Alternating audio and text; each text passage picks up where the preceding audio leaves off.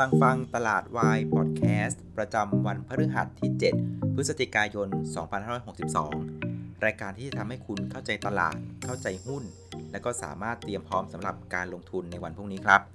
วันนี้คุณอยู่กับน้าแดงจรุนพันธ์วัฒนาวงศ์นะครับ เป็นไงบ้างครับ วันนี้ตลาดค่อนข้างยากเลยใช่ไหมครับ คือด้วยความที่ว่าเมื่อคืนเนี่ยมันมีประเด็นใหม่เข้ามาเนี่ยแล้วมันเลยทำให้ตัวเอ่อเรียกว่าธีมที่ตลาดเลือกที่จะเล่นน่ะมันเหมือนกับถูก เบรกไว้นิดนึงนะครับ แต่ว่าอย่างไรก็ดีเนี่ยตลาดสุดท้ายเนี่ยก็กลับมาสู่ธีมที่เรามองไว้นะครับ โดยในช่วงเช้าเนี่ยอย่างที่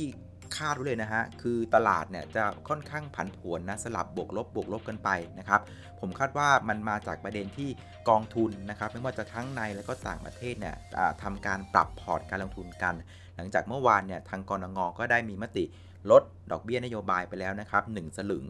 มันก็เลยเกิดธีม2ธีมที่เราคุยกันคือ ธีมแรกก็คือเป็นธีมที่ต่อเนื่องจากก่อนหน้า คือเรื่องของการลงทุนในลักษณะ risk off ก็คือกลัวความเสี่ยงนะครับก็คือไปลงทุนที่หุ้นที่มีความปลอดภัยพวก defensive พวกได้ดิวเดียนยืนสูงสูงๆแล้วก็ได้ประโยชน์จากดอกเบี้ยขาลง อันนั้นคือธีมก่อนหน้า คราวนี้ระหว่างทางเนี่ยมันก็มีธีมในลักษณะว่าการเจรจาสงครามการค้าระหว่างสหรัฐกับจีนเนี่ยมันก็เริ่มดีขึ้นเรื่อยๆนะครับมันก็เลยมีอีกธีมหนึ่งคือเป็นธีมของเทรดวอลผ่อนคลายนะครับ คราวนี้เมื่อคืนเนี่ยมันมีข่าวกันออกมาบอกว่า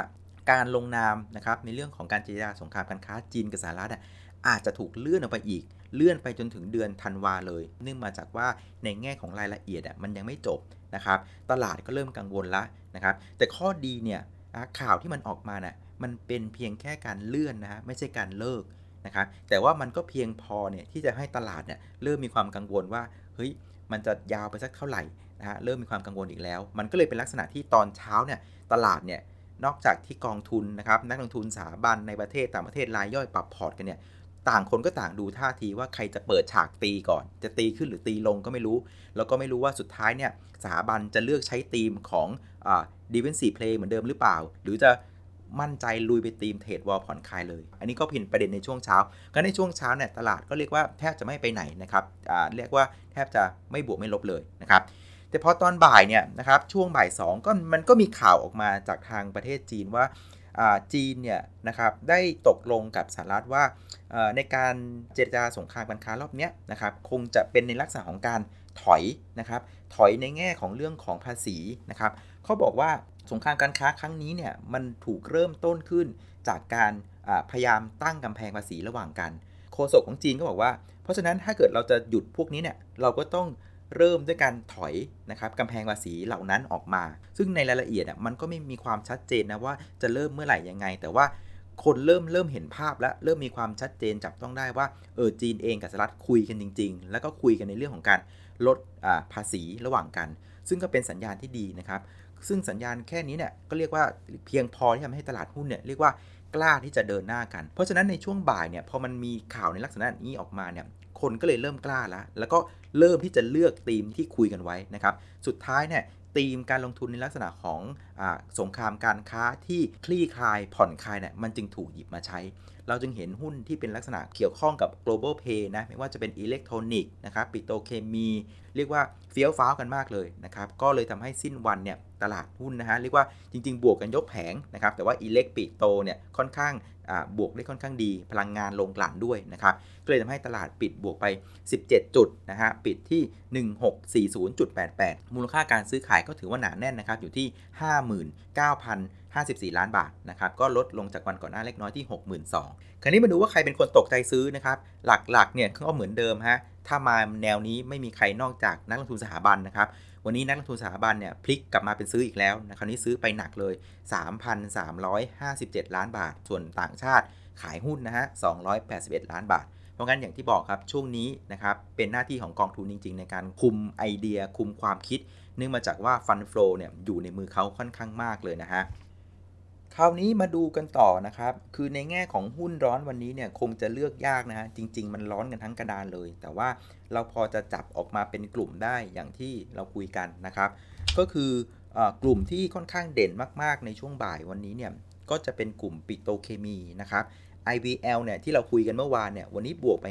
5.6%นะครับปตท GC บวกไป 5%แล้วก็ IRPC บวกไป 2%ผมตั้งข้อสังเกตอย่างหนึ่งนะฮะ คือ IRPC เนี่ยงบออกไปแล้ว แล้วก็ขาดทุนด้วย แต่วันนี้บวกได้ 2% GC เนี่ยงบออกมาเมื่อตอนเที่ยงเลยนะฮะ ต่ำคาดด้วย 10%แต่ตลาดก็ไม่สนใจ วันนี้บวกไป 5%ส่วน IVL นะฮะ งบยังไม่ออกออกวันที่ 11 แต่ก็บวกไป 5.6%เพราะฉะนั้นจะสังเกตว่าตอนนี้นะครับพอตีมันเป็นอย่างเงี้ยตลาดไม่สนใจละไม่รอลบไม่ไม่รองงบละนะครับ ก็พร้อมที่จะเล่นทันที อีกกลุ่มหนึ่งนะครับ กลุ่มโรงกลั่นคล้าย ๆ กันเลยนะครับ ตัวของ SPRC เนี่ยงบออกไปแล้วขาดทุนยับเยินนะครับก็บวกได้ 6.6%ส่วนไทยออยนะครับงบออกวันพรุ่งนี้นะครับก็ตลาดคาดว่าจะขาดทุนเหมือนกันนะครับก็บวกไปถึง5%นะครับดังนั้นวันนี้มันจะเห็นภาพชัดเจนเลยว่าตลาดเองเนี่ยไม่รอนะครับไม่ว่างบตัวไหนจะมาไม่มา แต่ถ้าความกังวลหมดไปนะตลาดก็พร้อมจะเล่นหุ้นเหล่านั้นทันที เอาละครับ คราวนี้สิ่งที่เราได้เรียนรู้วันนี้คืออะไรนะครับ ผมว่าสิ่งหนึ่งที่เราได้เรียนรู้คือ เวลาที่เราจะหาหุ้นกลับตัวเนี่ยหลักของการหาคือ อย่าไปมองงบการเงินนะฮะเพราะว่าเราต้องไม่ลืมว่างบการเงินอะมันคือเรื่องในอดีต ที่เอาออกมาแปลงเป็นงบเป็นตัวเลขให้เราได้อ่านกันนะครับสิ่งที่สำคัญสำหรับการลงทุนคือต้องมองในอนาคต เพราะงั้นถ้าเกิดว่าเราจะหาหุ้นที่กลับตัวแรงๆเนี่ยสิ่งที่เราจะต้องคิดและหาให้เจอคือว่าอะไรอะเป็นเหตุ ที่ทำให้หุ้นเหล่านี้มันปรับตัวลงมาโดยตลอดนะครับ แล้วเรามาดูว่าไอเหตุนั้นอะมันถูกคลี่คลายหรือถูกผ่อนคลายไปหรือยัง ตัวอย่างในเคสวันนี้นะครับในหุ้นกลุ่มปิโตรเคมีเนี่ยเหตุที่ทำให้มันปรับตัวลงมาตลอดอะจริง ๆ มันก็คือเรื่องของอุปสงค์นะครับเนื่องมาจากว่าตั้งแต่เราเกิดเรื่องของสงครามการค้าเมื่อ 18 เดือนที่แล้วเนี่ยนะครับความต้องการใช้ผลิตภัณฑ์ปิโตรเคมีต่างๆเนี่ย มันอ่อนแรงลงเรื่อยๆเรื่อยๆนะครับเราเห็นเศรษฐกิจจีนเริ่มชะลอลง เศรษฐกิจสหรัฐก็เริ่มชะลอลง ดัชนี PMI ภาคการผลิตของประเทศต่างๆเนี่ยก็ชะลอลงหมดเลย เพราะงั้นความต้องการใช้ปิโตรเคมีเนี่ยมันจึงเบาบางลง เพราะงั้นพอเราเห็นข่าวว่าสงครามการค้ามันเริ่มคุยกันได้ละนะอาจจะมีการเรียกว่ายกเลิกกำแพงภาษีออกมา แปลว่าอะไรครับ พอสินค้าเหล่านี้เดิมทีไม่มีภาษี พอมาตั้งภาษีให้มันแพง ก็แปลว่าราคามันก็แพงขึ้นกำลังซื้อก็ไม่ไหว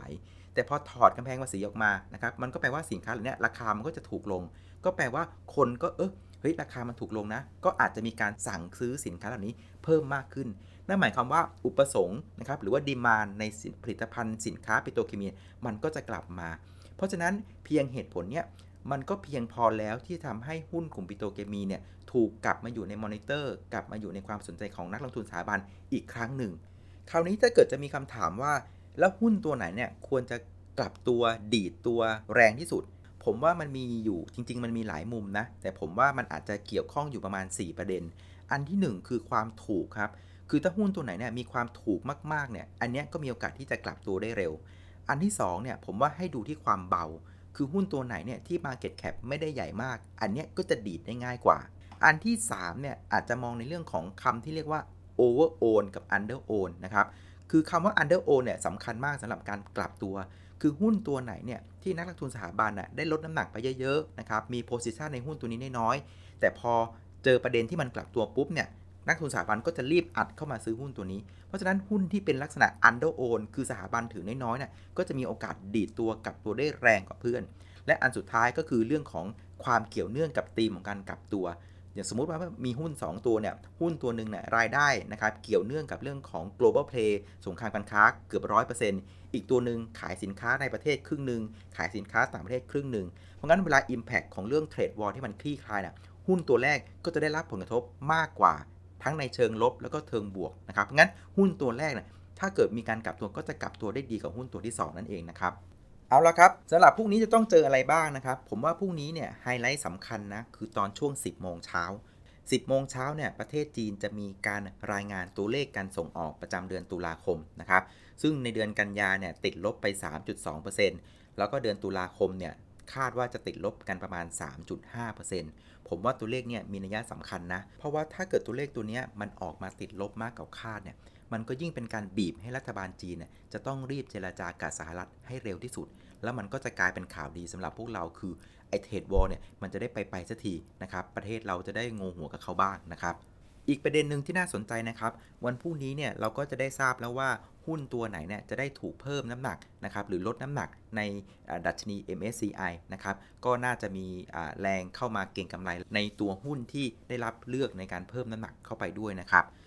วันนี้ถึงแม้ว่าตลาดหุ้นจะปิดบวกค่อนข้างเยอะนะครับ แต่ก็เรียนว่านักลงทุนอย่าประมาทนะครับ เรื่องของธีมการลงทุนต่างๆเนี่ยมันสามารถเปลี่ยนได้ตลอดเวลา เพียงแต่ว่าเราเนี่ยควรจะต้องเตรียมไว้สัก 1-2 ธีม แล้วรู้ว่าตอนนี้ตลาดกำลังจะเล่นธีมอะไร ถ้าเกิดธีมนี้มันถูกเปลี่ยน เราก็พร้อมที่จะไปเล่นอีกธีมหนึ่ง เอาละครับ หวังว่าข้อมูลวันนี้น่าจะเป็นประโยชน์กับเพื่อนๆทุกคน ให้สามารถเอาไปเตรียมตัวสำหรับการลงทุนในวันพรุ่งนี้ได้นะครับ ขอบพระคุณทุกคนที่ติดตามนะครับ แล้วเจอกันใหม่วันพรุ่งนี้นะครับ สวัสดีครับ